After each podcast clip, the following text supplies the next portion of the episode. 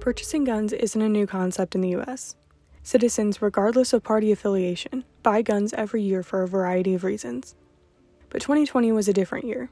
We know about the COVID 19 pandemic and the racial equality protests that occurred last year.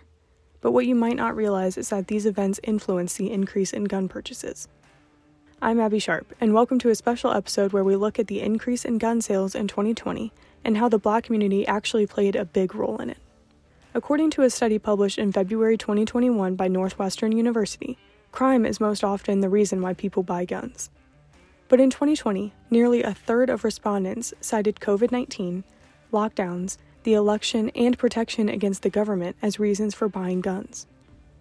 The FBI revealed that almost 2 million guns were sold in March 2020, the second highest monthly count since the FBI started tracking this data. Gun sales in April 2020 hit 1.6 million, a 71% increase from April 2019. But June 2020 saw an even bigger number, an estimated 2.3 million guns sold. The Center for American Progress said that this surge in gun sales shows the weakness in laws currently governing the sale and ownership of guns in the U.S.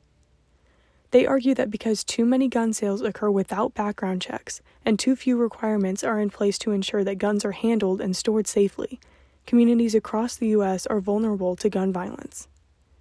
The center urges policymakers to take this opportunity to strengthen laws in place for gun sales to help reduce gun violence.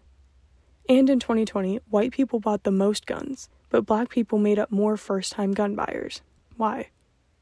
Imaeyen Ibanga talked to black gun owners at a firearm training class in a video for AJ Plus released on September 16, 2020. She learned that a lot of people there recently purchased guns to protect themselves and their families. Some mentioned that the violence they saw on the TV throughout 2020 made them fear for their lives enough to want to carry a gun. This training was the first time many of the attendees ever held a gun and pulled the trigger. Some of them weren't scared or nervous. They felt something different when they fired their gun for the first time. Actually empowered. It was an adrenaline rush. It was fun. The Chicago Tribune wrote recently that new black run gun organizations keep popping up with the intention of providing a welcoming environment to new black gun owners. They are also trying to change the narrative when it comes to stereotypical images of black people with guns. Some warn that black people shouldn't expect to never be questioned about their ownership of a firearm, even if they do have the correct identification cards and concealed carry license. The Tribune talked to Mike Brown, a former police officer and current concealed carry instructor. Brown said that armed black citizens of Chicago should be cautious of a city government that is aggressive about seizing firearms. The NRA spends its days protecting the Second Amendment right to bear arms for people across the U.S. However, historically, the NRA only cares about white gun owners. For example, in 1967, then California Governor Ronald Reagan signed the Mulford Act, which outlawed carrying loaded firearms in public. The NRA supported this bill. That was because this bill was in response to members of the Black Panthers carrying loaded weapons as protection, and white people didn't want the Panthers to be able to do that.